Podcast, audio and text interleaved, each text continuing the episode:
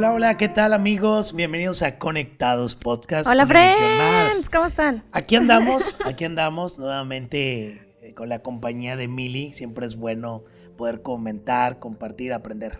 Me da risa que llegamos al estudio y nosotros ya entrados en la plática, si no nos ponen play. Está chido así, es que sí. A veces llegas y estás ya compartiendo cosas y dices, ¿por qué no le grabas ya? Sí, ¿no? Ya ponle play. Ya ponle play ahí. Y está padre porque ya venimos calentando así las ideas y todo. Y esa es la intención, que podamos compartir esto que sentimos, que disfrutamos, porque está chido cuando nos vemos y decimos, hey, Mili, un cafecito, hey, ¿qué onda con este tema? Hey, hay un chorro de temas que hablar, ¿no? Sí. Como lo que no sabemos cuándo va a salir este podcast, digo, el episodio. Sí. Pero, sin embargo, han pasado varias cosillas, como lo de los desastres en el estadio de la Corregidora en Querétaro, como algunos sucesos del día de ayer con las mujeres. Entonces, todos tienen sus por qué, pero al final yo creo que se exhibe el corazón, ¿no? La necesidad de Cristo. Sí, es interesante. Y pues Caleb sabe... Nos quedamos hasta las 3 de la mañana, a veces bien intensos, platicando. Sí, está chido. Es padrísimo. Hágalo, chavos, reúnanse, digo, nada hasta las 3, pero no pierdan como que el sentido de convivir, de relacionarse. De saber qué piensan tus amigos. Sí, y los que no hablan están bien, júntense, porque también les va a ayudar a poder expresarse, ¿no? Exacto. Entonces, como que estos espacios son bien chidos y la verdad queremos compartirlos con ustedes. Donde quiera que vayas, en el coche, si estás en el baño, en una ida al baño. Así es. Y bueno, sabes, hoy queremos hablar contigo un tema muy importante. Lo hemos mencionado muchas veces y se escucha en la iglesia y a lo mejor también fuera de la iglesia, porque es un tema bien sonado acerca del joven rico, ¿no? Uh-huh. Y cuando pienso en esto del joven rico, la historia... Está en Lucas 18, del verso 18 al 30. Si quieres meterte a esta historia, búscala, estúdiala. Pero nos gustaría compartir cosas importantes contigo que nos pueden retroalimentar, ¿no? Así es. Y es que yo creo que la Biblia a veces funciona como una cebolla. ¿Cómo? O sea, en etapas de tu vida vas como pelando capas. Ah, ya. Y en cada temporada te pega de manera distinta. Y yo creo que ahora, como con tanto de los influencers y las redes y todo esto, yo pude ver al joven rico como el top influencer, así... De la sociedad. Me estás espiando, porque yo también pensaba eso. Y sabes, lo relacioné con los influencers. Sí. Y lo relacioné con hace poco. Hace poco salió a la luz de las noticias este cantante reggaetonero llamado Farruko. Uy, yo también pensé eso, Calibán. ¿Qué onda con tu vida? Brujería. Estamos conectados. Y este tipo me llama la atención porque debo admitir que yo solamente conozco la mazonada. No sé, ni me acuerdo, pero está chida. La verdad, está chida. Está chida. Si tú no mueves el piecito, con esa rola, no estás vivo. Está muy buena. No estás vivo. Pero la verdad es que... Tiene un don, tiene un don. Me llamó la atención porque él da su testimonio ante mucha gente en un concierto. En el top de su carrera. Exactamente, en el pico de su carrera, él expresa de lo que Dios ha hecho. Y reconoce que tenía todo. Uh-huh. Estamos hablando de Farruko, este cantante de reggaetón, que teniéndolo todo, aún sentía que faltaba algo, estaba buscando otra cosa. Una persona, no conozco quiénes son los más cercanos, pero supongo por lo que expresó, a lo mejor su pastor, dice que él le llamó y le contó su necesidad. Y dice, Farruko solo expresó o gritó lo que muchos están callando. Uh-huh. Entonces, muchos reggaetoneros, muchas personas que están teniéndolo todo, tienen todavía esa pena de no decirle al mundo, tengo todo, pero no tengo nada. Y aún se siente un vacío. Exacto. Sí, cañón. Entonces, creo que hay personas como Michael Jackson que tenían todo, pero no están aquí. Robin Williams, este actorazo fregón, tenía todo, fama, carrera, dinero, una trayectoria muy chida. El vocalista de Eminem. Ah, sí, también. Talento. El vocalista de Linkin Park. Chester. Ah, ¿Me entendiste la referencia? Sí.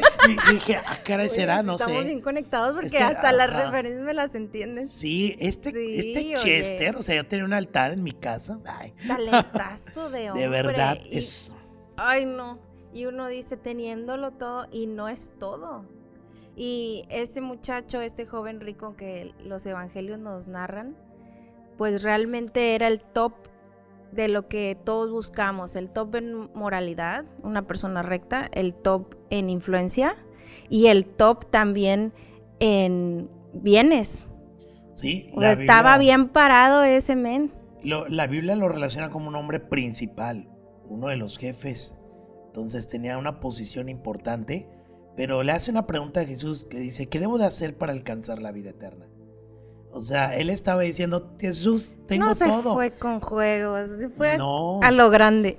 Y de verdad, si reúnes más datos en el contexto, te vas a dar cuenta, porque esta historia es una historia sinóptica que está en otro libro, uh-huh. Está en el libro de Marcos, y da un poquito más detalles. Uno de los detalles que me llama la atención es como el joven rico dice que corre y se arroja a sus pies. Uh-huh. O sea, con euforia, con deseos desesperados de encontrar una solución a su respuesta. ¿Dónde encuentro la vida eterna? Y es loco para nosotros pensarlo, porque aparentemente lo tenía todo.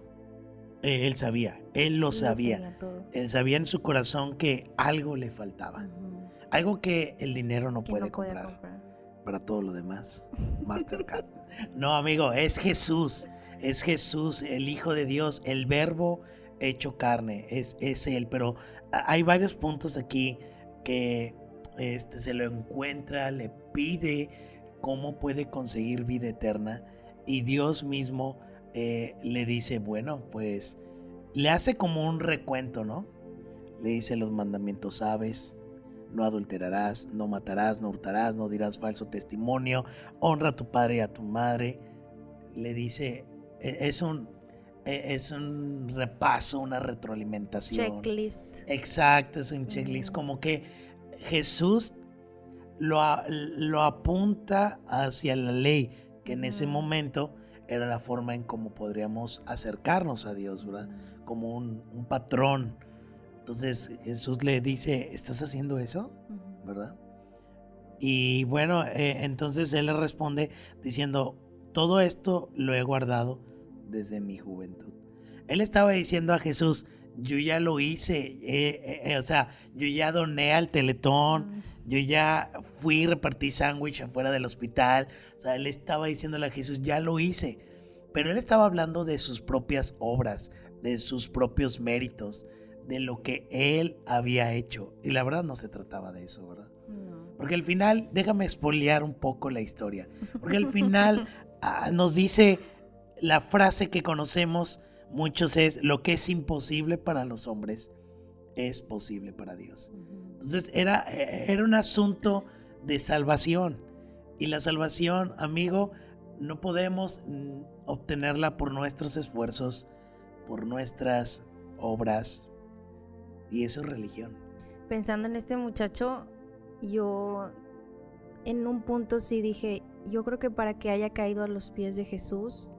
Él sentía, o sea, de alguna forma en su interior sabía que solamente con Jesús iba a encontrar la respuesta. O sea, todos en algún punto sentimos que, oye, ya intenté esto, ya intenté el otro, y ahora, o sea, ¿dónde? ¿Para dónde me hago? Y, o sea, me encanta la humildad de que a pesar del puesto que tenía, la influencia que tenía, él supo a dónde ir y cayó a los pies de Cristo. Exacto. Y como hoy en esta juventud, híjole, o sea, nos cuesta, nos está costando reconocer, o sea, quitarnos la máscara. Sí. O sea, de que hay gente que nos sigue, que nos está viendo. Y hay momentos en nuestra vida donde la neta caemos a los pies de Cristo, porque nada de lo que hacemos o de la influencia que tenemos nos llena por completo. Yo pienso que esta historia, aunque varios la aplican para las personas que todavía no siguen a Jesús, yo creo, para mí, yo la veo también muy aplicable a mí. Todo, ajá, o sea, todos a mí, somos el joven rico. Yo puedo ser el joven rico que todavía esté abrazando algunas cosas en mi carácter o en mi personalidad, o objetos o bienes que me estorben en mi comunión con Dios, en mi crecimiento con Dios o los planos de Dios. Entonces también lo quiero aplicar para mi vida. O sea, ¿qué es eso? ¿Qué es eso? Y quiero que reflexionen conmigo. A lo cual tú vas a la iglesia, y lo estoy hablando ya como hijo de Dios, ¿verdad? ¿Qué es eso que vas tú a la iglesia, a los congresos o a las conferencias y empujas a tus amigos diciéndole, vamos a la conferencia, va a venir tal invitado, vamos, con euforia, como cuando llegó el joven y se arrojó a los pies de Jesús? Pero a la vez sales triste porque no puedes deshacerte de lo que tú, Jesús, nuestro Jesús, nos pide. Sí, porque Jesús pone el dedo en la llaga. En la llaga, sí. Y yo tengo amigos que yo amo muchísimo y hemos tenido conversaciones en donde se ponen muy reales y me dicen, ¿sabes qué, Mili? Tú hiciste eso y a mí no me gustó. Y tú lo haces constantemente. Y es como que... ¡oh! Y yo siento que es la misma escena en donde Jesús te pone el dedo y te dice, esa onda tú la tienes que cambiar, la tienes que dejar. Y a primera instancia a uno le da vergüenza, porque pues miran a través de ti, te conocen también. Y pues en mi vida hubo un momento en donde yo vi esa cosa que yo estaba deteniendo y que todavía lucho con esa cosa, y es el control. El control, a mí me gusta tener todas las cosas así como a mí me gustan. Y eso me da como seguridad. Recuerdo cuando el día en que mi papá murió, me puse a lavar los trastes. Híjole, es un escape, un escape. Estaba mi papá en la cama muerto y yo me puse a lavar los trastes, ¿tú crees? Ajá. Como en mi cabeza había tanto desorden, inconscientemente yo sentí que lavando los trastes iba a poner cosas en orden. Ajá, sí. Y vi un patrón, porque luego cuando yo me enojo, me pongo a limpiar. Bueno, qué bueno que... bueno, dentro de todo lo malo, qué bueno que al menos hay productividad. Sí. Porque malo fuera que rompieras algo o que insultaras a la gente, no sé. Y he tenido conversaciones con Dios en donde Él me dice, ¿cuándo me vas a entregar el control? Sí. Y al principio es como que, o sea, a veces siento que es lo único que tengo para estar bien. ¿No te ha pasado que a veces Dios permite que nos equivoquemos, que permite que las cosas fueran fuera de control para exhibir lo malo de nosotros? Sí. Lo que no se ha cambiado, sí. Lo que hace falta rendir. Uh-huh. A mí me ha pasado que aún a veces en mis fallas digo, Señor, perdóname, fallé. Perdón, pero ahí está Dios diciéndome, bueno, para que sepas que eso es, tienes que rendirlo, ríndelo. Entonces creo que este joven estaba pidiendo ayuda, ¿no? Estaba queriendo hacer las cosas bien y con euforia buscar a Cristo. Y eso es, a veces los cristianos vamos con mucha euforia a querer abrir la Biblia, pero a veces salimos tristes, no logrando dejar las cosas que nuestro Dios nos pide, ¿no? Es curioso cómo Él le dice a Jesús, ¿qué me falta? Como decíamos que era como un checklist. Ajá. ¿Qué puedo agregar a mi lista de éxitos para poder estar completo? Y Jesús realmente le pidió todo. Le dijo, yo no quiero ser parte de tu lista de éxitos, quiero ser tu éxito, tu todo, ajá, ¿verdad? Y en mi vida sí ha sido, o sea, yo no puedo tener el control de mi vida, sino Cristo debe tener el control de mi vida. Y yo, o sea, yo veo en mi vida como yo trato de agarrar así las riendas de alguna forma, o sea, me gusta saber a qué hora, cuándo, cómo, con cuánto dinero cuento, y es muy difícil, por ejemplo, para mí decir, vive por fe, y cuando en realidad en mi cabeza digo, bueno, voy a hacer una tabla en Excel para ver si tengo los requisitos. Y es difícil, ha sido un proceso para mí. En primera instancia, cuando me di cuenta que era eso, que ese realmente era como mi ídolo, si queremos ponerle nombre, que era lo que me daba seguridad, más que la seguridad que Dios nos da, y que yo me aferraba a eso con tantas ganas. Fue un proceso, porque no nada más lo sentí yo en oración, sino otras personas también me dijeron de que, oye, ¿por qué eres así? ¿O por qué haces estas cosas? Y yo siento que Dios, comenzó un proceso en mí. No sabemos cómo fue con el joven rico, porque a primera instancia él se fue triste. Y no sabemos si después él pensó las palabras de Jesús, si él cambió de ruta o qué hizo. Pero cuando Dios te revele esa cosa, te va a doler, inevitablemente, porque es la cosa que has puesto en primer lugar antes de él. Sí, en el verso 22 dice, Jesús oyendo esto le dijo, aún te falta una cosa. Vende todo lo que tienes y dalo a los pobres y tendrás tesoro en el cielo, y ven y sígueme. Y aclarando una cosa, Jesús, Dios, no está en contra de las riquezas, no está en contra del dinero. De Él son todas las cosas. Él, a sus pies están rendidos todos los recursos. De hecho, me acuerdo de la historia de que Jesús manda a dos discípulos que dice, toma este asno y tráetelo. O sea, de él son todas las cosas. Pero no está hablando aquí que el dinero sea algo malo, sino está hablando que el dinero está ocupando el primer lugar en su corazón. Es el amor al dinero lo que lo está separando de seguirlo. Y aquí es muy claro, para tener todo, es decir, para tener a Jesús, tenerlo todo, tenía que dejar esto que lo separaba, y era el dinero. Entonces, nosotros en nuestro corazón necesitamos decir como David, examina, oh Dios, mi corazón, y ve en mí si hay camino de perversidad. Señor, ten mi corazón y opera en mí, porque a veces haciendo nuestro propio juicio nos autoengañamos, ¿no?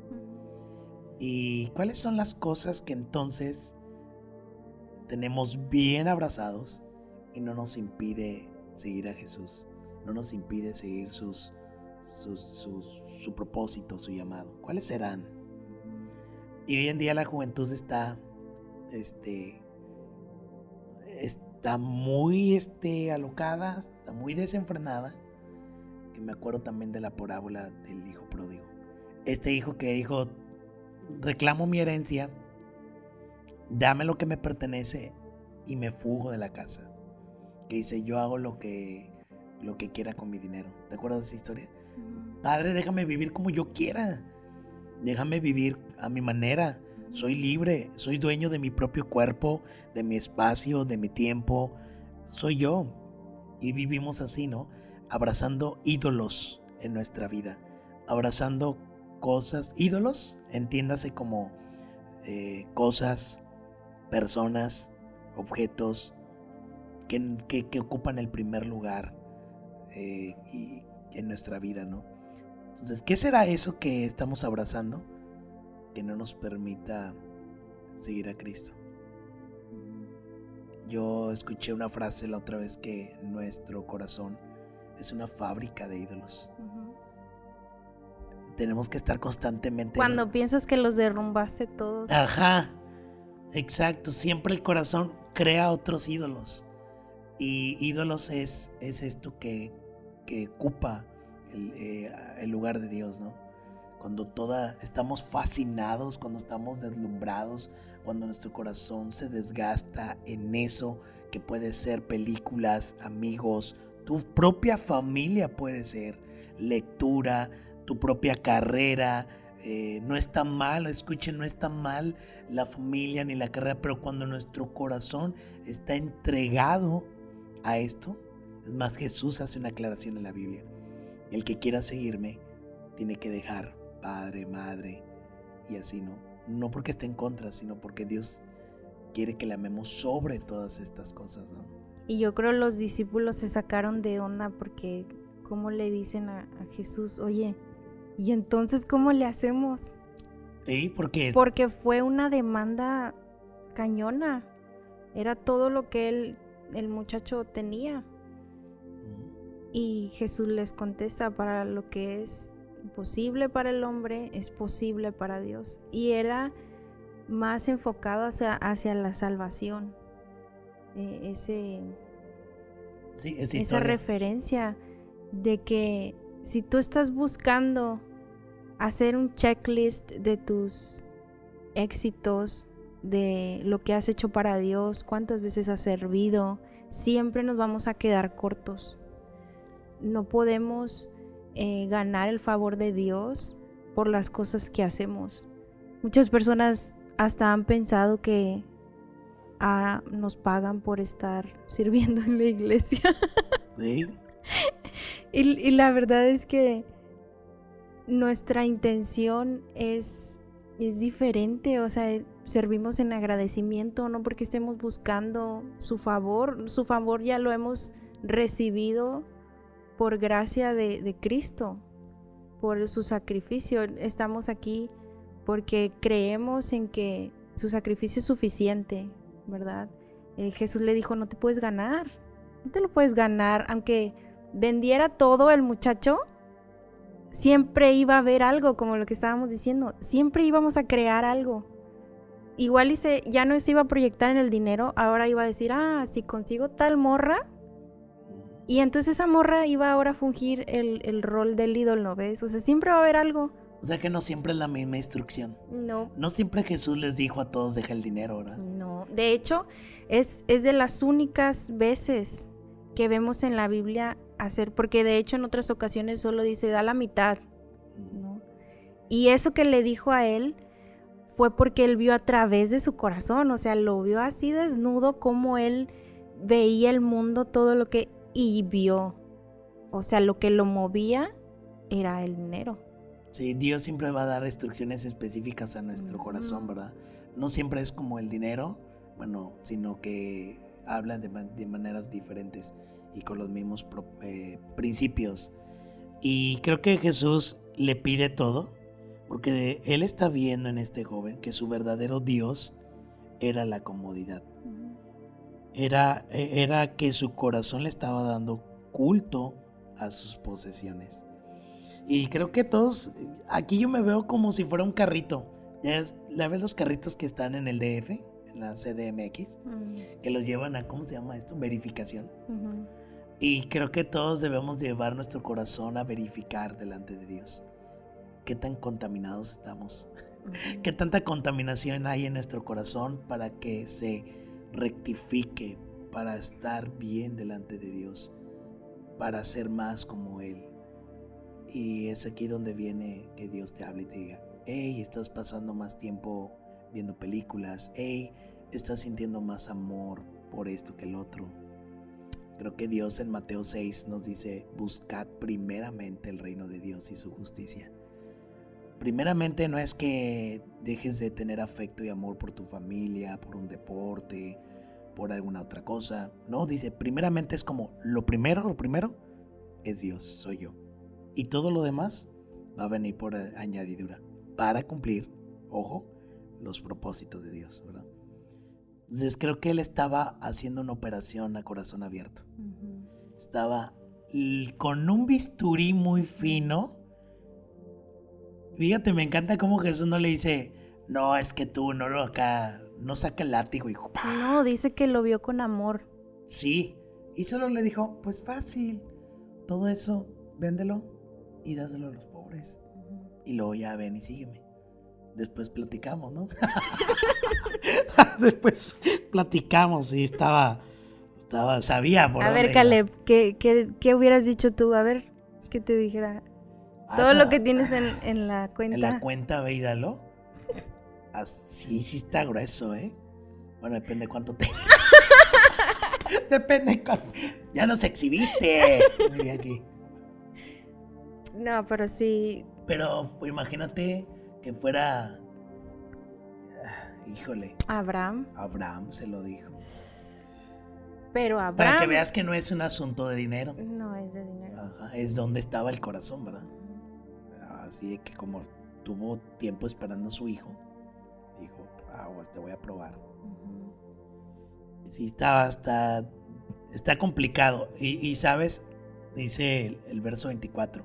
Al ver Jesús que se había entristecido mucho, dijo, cuán difícilmente entrará en el reino de Dios los que tienen riquezas. Ojo, no está hablando que el que sea rico no tenga lugar en el cielo. No, está diciendo que cuando tenemos un amor hacia el dinero, cuando nuestro Dios es el dinero, es difícil que nuestro corazón caiga rendido y de verdad pueda reconocer a Cristo como su total dependencia. En vez del dinero sea Dios. Entonces es complicado, dice Jesús. Sí. Y vemos aquí que si de verdad queremos encontrar la felicidad, tenemos que librarnos de todo aquello que nos impida buscar a Dios. Entonces, hazte un checklist y si no ves claro, pues dile a Dios, muéstrame en dónde estoy mal, ¿verdad? Muéstrame qué estoy abrazando, cuál es mi propio Dios, si realmente tú eres mi Dios o qué estoy haciendo con mi vida. En la mañana escribí una frase que dice, todo lo que usamos para sentir que tenemos control de la vida, Jesús lo va a pedir en algún momento, porque eso se convierte en un monstruo que comienza a direccionar nuestro corazón. Y es verdad, cualquier cosa que nos hace sentir que tenemos control. Hace poco escuchaba una youtuber que decía, necesito ser real con ustedes y decirles que tengo un problema con la comida. Dice, y no es un problema de que me guste la comida y ya. Dice, tengo una adicción a la comida. Se convirtió en un monstruo, ¿sí? Y te direcciona. Dice, yo podía estar, no sé, a 2 horas de mi restaurante favorito y dice, y me valía queso y manejaba hasta el restaurante y me lo traía a mi casa y hacía mi ritual, ¿no? De prender la tele y comer hasta que me sintiera a tope. Entonces ella decía, yo ya no tengo control de esas cosas, necesito ayuda y estoy buscando terapia, chalala, chalala. Y es verdad, o sea, todo lo que se convierte así en un reemplazo de Dios, te direcciona y en algún momento te destruye si no lo ponemos a los pies de Cristo. Yo envidio eso de los influencers, de algunos influencers. La transparencia. La transparencia, la sinceridad de el reconocimiento. Tengo un problema, uh-huh. Quiero que sepan esto. Y me gustaría ser así a veces. Digo, no que lo grite a los 4 vientos, ¿verdad? No que ande... Pero me gustaría ser así con mi cuadro chico de amigos. Uh-huh. Ser transparente y no simular o no aparentar, sino miren, aquí estoy por su gracia, fallo. Y esos mismos amigos pues también sean amigos de oración, uh-huh. Y digan, qué bueno que me lo dices o que no lo dices, y vamos a orar, ¿no? Entonces eso se vuelve un círculo, no de ventaneando, no, eso es iglesia, y nos soportamos unos a otros, uh-huh. Y oramos unos por otros y hacemos coinonía, pero bueno, a veces no se puede, ¿verdad? Porque a veces se fuga la información. De repente. Sí, mucha gracia. Sí. Ocupamos mucha gracia. Sí, entonces es chido que tú tengas un grupo de amigos y puedas sincerarte primero con Dios. Uh-huh. Y es sincerarte si te estoy siendo como el joven rico. Estoy abrazando otras cosas que de verdad pensaba que me daban felicidad, ¿no? Pero no, creo que es Cristo. Pero también sabes que el mundo es un ¿cómo se le dicen? Una ilusión, porque crees que te va a dar lo mejor, ¿no? O sea, dice un joven, ¿qué puedes buscar un joven en su juventud? Porque si yo era lo que platicaba con Joel, mi esposo. Un Acapulco Shore. Que él era el Bruce Banner o sea, tenía todo. Y quieras o no, inconscientemente nosotros estamos tratando de tener lo que el joven rico tenía. Uh-huh. Y él que lo alcanzó todo, pues uno dice, ala, entonces para mí ¿qué me queda? Esa no es la ruta. Esa no es la ruta, chavo. O sea, si tú estás hambriado por tener lo que tenía el joven rico, influencia, dinero y moralidad, pues esta es tu... esta es tu señal. Eso no te va a llenar, ¿ves? Eso no va a hacerte sentir realizado, como a veces decimos, no, ya que tenga tal cosa realizado. Eso no va a ser. Y lo hemos visto vez tras vez, como mencionábamos al inicio del podcast. Eso no va a cumplir tu vida, es solamente una ilusión. Sí, seguramente a alguno de los que está escuchando le ha dicho a sus padres, déjame, no quiero saber de Dios, es mi vida, cuando me toque será mi tiempo, no, yo quiero disfrutar, yo ni creo en Dios, Dios es una falacia, es una narrativa que te haces en tu mente, ok, pero sabes, no queremos que te suceda como la historia del hijo pródigo, que su vida fue degradándose cada vez más hasta que comió la comida con los cerdos, es decir, tocó su propio fondo. No queremos que pises tu propio fondo, aunque Dios lo puede permitir, pero esa es la alerta, como dice Mili, cuidado, ve con Dios, verifica tu corazón, rectifícalo, alínealo. Y bueno, si necesitas apoyo en oración, estamos en nuestra red social y también pusimos disponible un nuevo correo electrónico en donde tú puedes escribirnos si necesitas oración, quizás algún consejo o nada más platicar con alguien. Puedes escribirnos a conectadosescucha@gmail.com. Y no quisiera despedirnos sin antes dar esa esperanza que tenemos a los que estamos ahí, abriendo los brazos y diciendo, Señor, lo dejo, pero lo dejo porque quiero seguirte. Y la esperanza es como dice Pedro en el verso 28. Entonces Pedro dijo, he aquí, nosotros hemos dejado nuestras posesiones y te hemos seguido. Como diciendo Pedro, ¿y qué hay de nosotros, Señor? Que hemos dejado cosas por seguirte a ti. ¿Habrá alguna recompensa para nosotros, Jesús?